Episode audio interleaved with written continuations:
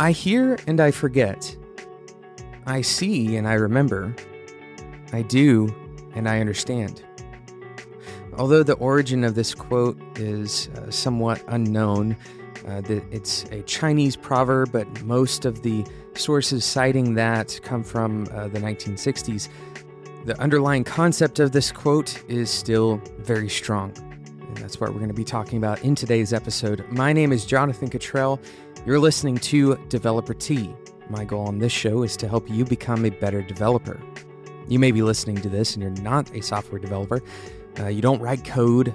Uh, you don't do maybe anything with computers, although um, fewer and fewer people fit that category as the years wear on and as technology continues to imbue our lives. And even if you're a software developer, you may not see yourself as a software developer. The title of developer is very much so incomplete for most people who work in this job. Tons of people own businesses and also develop software. Tons of people uh, who listen to the show are also designers who work with software. Perhaps you are indeed writing code in your day to day work. And code continues to become more and more important. So, as people start listening to this podcast in those varying categories, I want to make sure that we're avoiding mislabeling developers.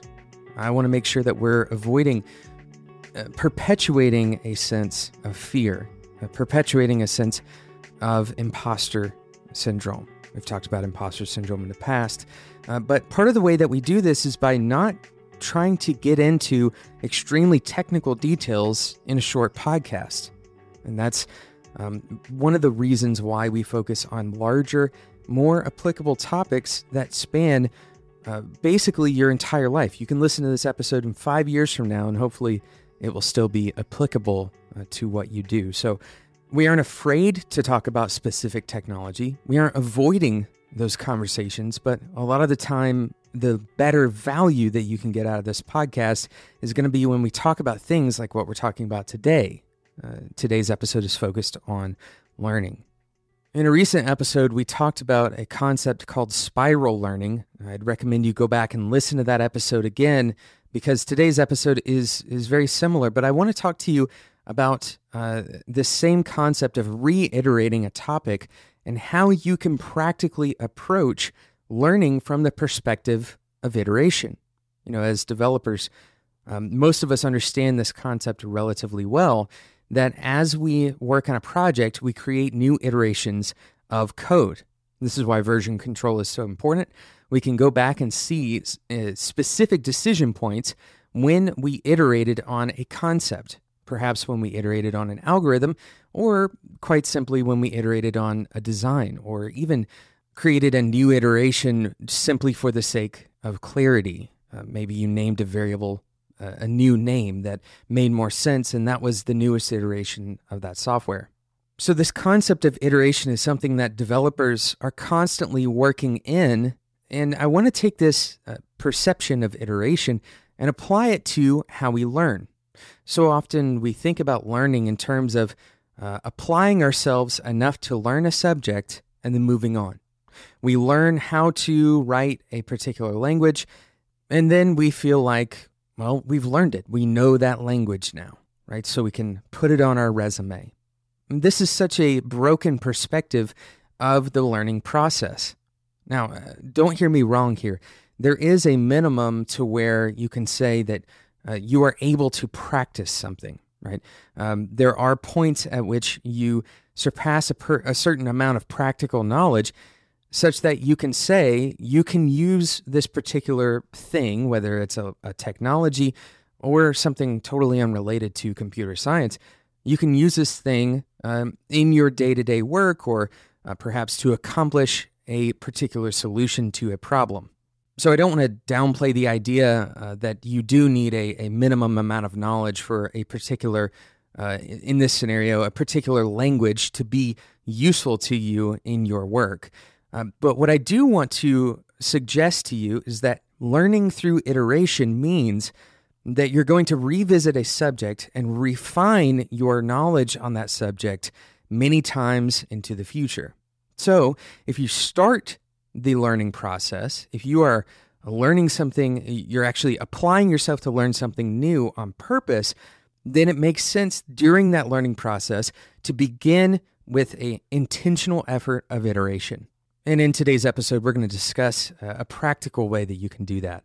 Uh, but first, I want to talk about today's sponsor, CodeShip.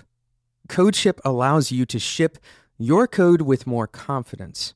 If you are a responsible developer, then hopefully you are testing your code. Now, this means that you're testing it both by verifying with your own two eyes that the things that you're building are working, but also you're writing tests, you're writing programmatic tests.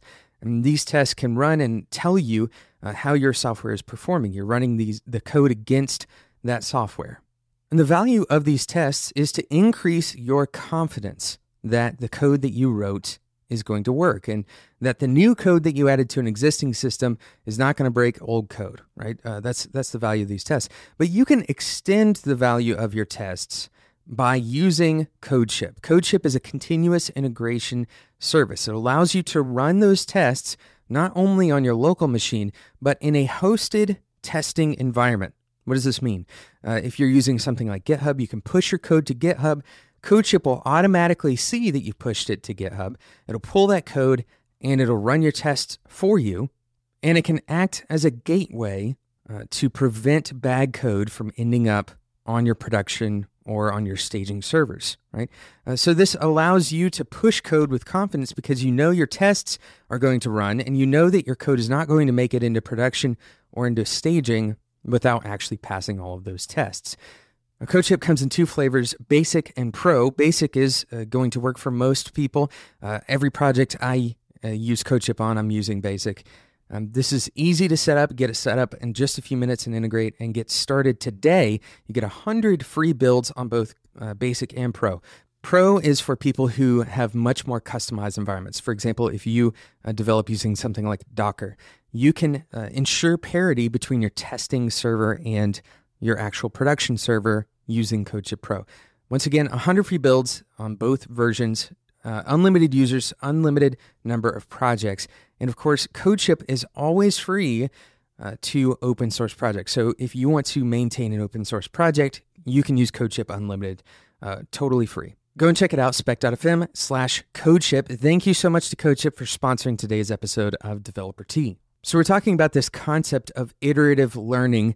We've discussed very similar things in past episodes. Specifically, I discussed some of these concepts with Kalid Azad in our first interview. I've actually uh, interviewed Kalid twice. He's actually the only person who I've interviewed twice uh, on the on this podcast. But uh, some of the discussions that we had with Kalid about progressive learning, basically providing an overview of the subject rather than trying to go through and learn everything, master everything the first time you encountered it. This is also very similar to spiral learning, right? The idea is that you don't need to master something before you move on to a new subject. Now, this feels very strange and it may feel foreign to you because by the time that you've moved on, you may not feel like you've actually grasped the things that you've been told, the things you've been taught, the things you've been reading, or the lectures you may be watching, uh, you may not feel like you have a total grasp on those subjects. But because you're going to revisit those subjects again, you don't need a grasp on those subjects uh, to an expert level yet. So, we're going to discuss how you can architect your iterations uh, in the learning process to allow you uh, to, to effectively, intentionally iterate on your learning right? Uh, we want to do away with this idea that you need to master every single subject you encounter along the way. And instead, we want to become better at the whole level, right? We want to we want to create an understanding that is fundamental of how everything fits together, and that's where things start. Some of this is going to be uh, something that you have to figure out about yourself. Learning is a personal thing, but there is some study uh, some research that has been done to say that most of us learn in very similar ways, and most of us can benefit from learning in multiple ways. In other words, the idea that each person has a different learning style is somewhat flawed. Uh, even though you may like learning in a particular way, your brain actually learns very similarly to most other people. Um, and this concept allows us to approach learning from a multi dimensional perspective. And that's how we get these iterations in place. So, I'm going to present to you my iterative learning process. This is how I uh, try to approach learning a given subject. First, I want to look at a roadmap. I want to see uh, the overarching lay of the land, the schedule of commitment uh, that I'm embarking on, right? How big of a subject is it that I'm looking at trying to learn? What are the different areas? What are the uh, what are the pieces of the puzzle now, I'm not looking at uh, specifics into those pieces. In other words, I'm not really looking at like a diagram necessarily. I'm looking more for terminology. I'm looking for uh, larger scale concepts that define how large the subject is. This gives me a basic vocabulary. It gives me kind of a, a roadmap, if you will, and maybe not even a roadmap, but more like landmarks, right? Uh, we get a general idea of the landscape of a given subject. And that gives us some more basic concepts, some more basic language uh, to put into our brains, kind of anchors that we can come back to at a later date. And this is the first iteration. It's a very large overview to get an idea uh, of, of the types of vocabulary, the subsections, if you will. One layer deep is all we're going here.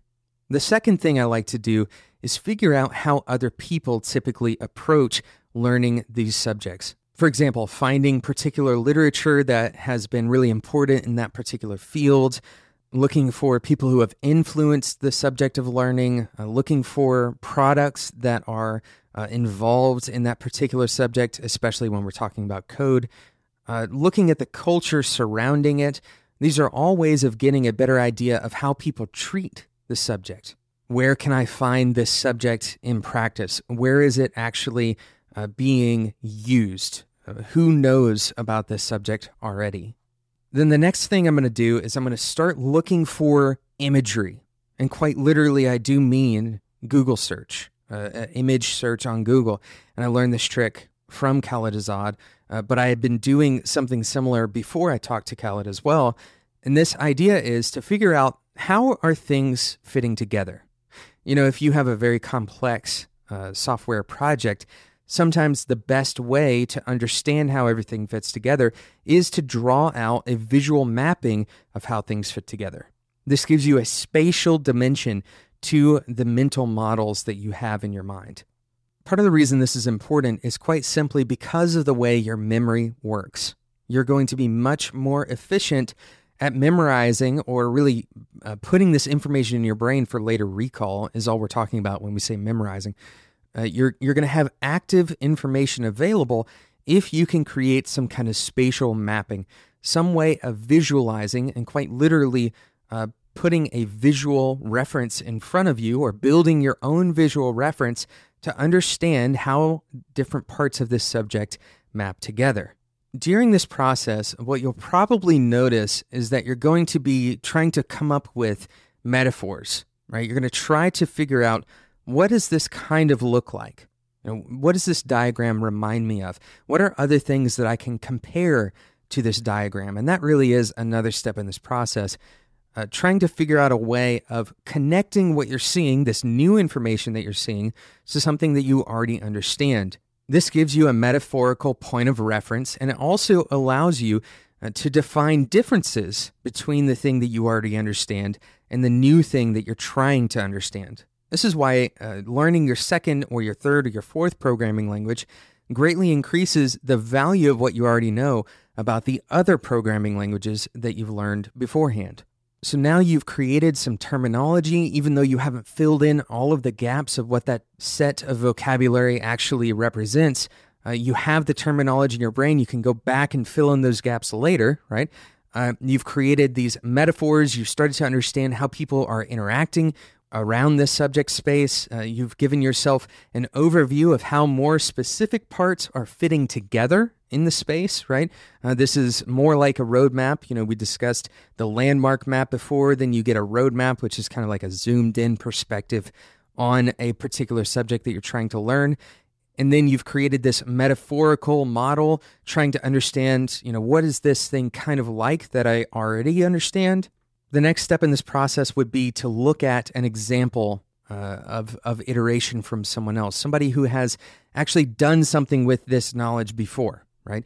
Um, if this is a math problem, then look at an example of someone who had gone through and solved that math problem. And once again, this is going to leave gaps because you may not have gained intuition for how or why they solved that problem that particular way, but this is creating some anchors in your mind. This is what it looks like for this problem to be solved. And then you can work uh, through understanding intuition by doing your own problem sets, right? That would be the next iteration. Uh, but before we get there, I want you to think small. We've talked about this so many times on this podcast, but the very next step that you want to take is to take the smallest version that covers the largest amount of space. Let me say that again. You want to take the smallest problem set, the smallest uh, iterable problem that you can solve with whatever this new knowledge set is that you're trying to gain. Take the smallest version of that problem that covers as much of the knowledge areas on that landmark map that we discussed earlier, try to solve that problem. Now, if you have a teacher, have them guide you and coach you through solving that very small, uh, that very small problem. As you're going through the problem solving process, uh, you'll notice a, a few things. One, your coach or your teacher hopefully will be guiding you through common misconceptions or common issues that you are running into and it's possible that if you're not being coached or taught, you're going to have to self coach or self teach. And if you see yourself running into the same problems or the same um, pitfalls every time, then you may end up having to look for uh, those common problems. Do some research about what common problems are. This is not a bad idea uh, at this stage to to look that kind of stuff up anyway. What are the common pitfalls beginners make when learning JavaScript, for example, right? And understanding some of these common problems is like dark spots on that landmark map. The areas that you want to avoid or areas that you want to be aware of that many people end up getting trapped in. Something that a lot of people don't do that I highly recommend, and I can't recommend it enough, is figuring out where you personally are deficient. This is very different from looking up and what common problems are. And it's also very different from just taking notes. If you're in a classroom environment, for example, taking notes off of a slide, uh, this may not uh, identify areas where you personally are deficient. And this is something that I find incredibly valuable, valuable to me. I try to take notes in places where I feel specifically deficient.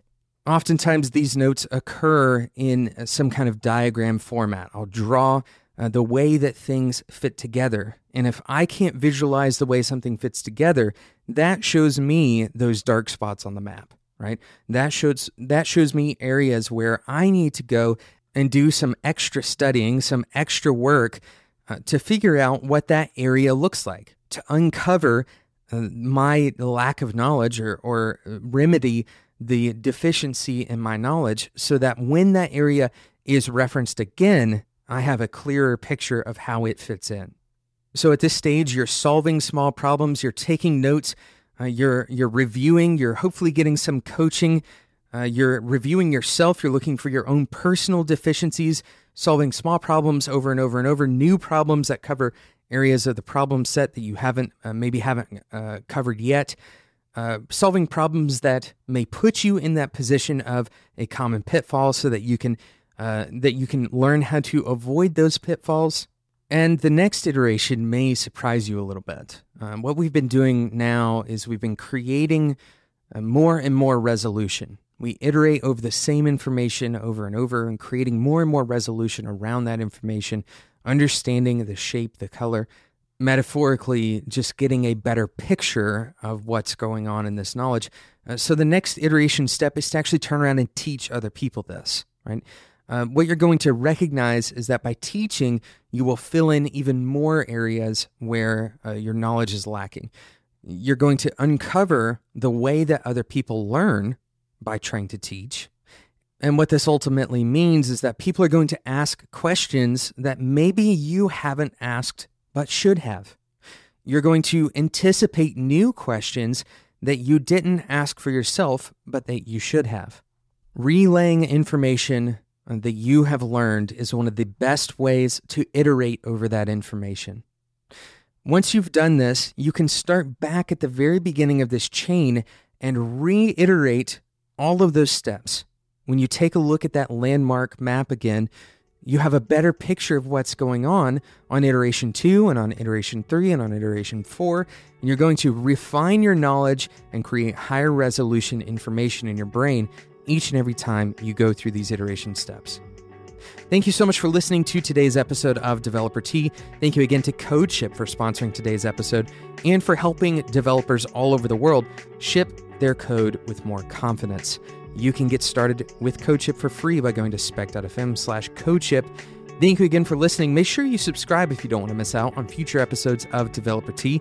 You can do that in any podcasting app you use. You can also send me questions at developertea at gmail.com. You can find me on Twitter at, developertea and at Jake And until next time, enjoy your tea.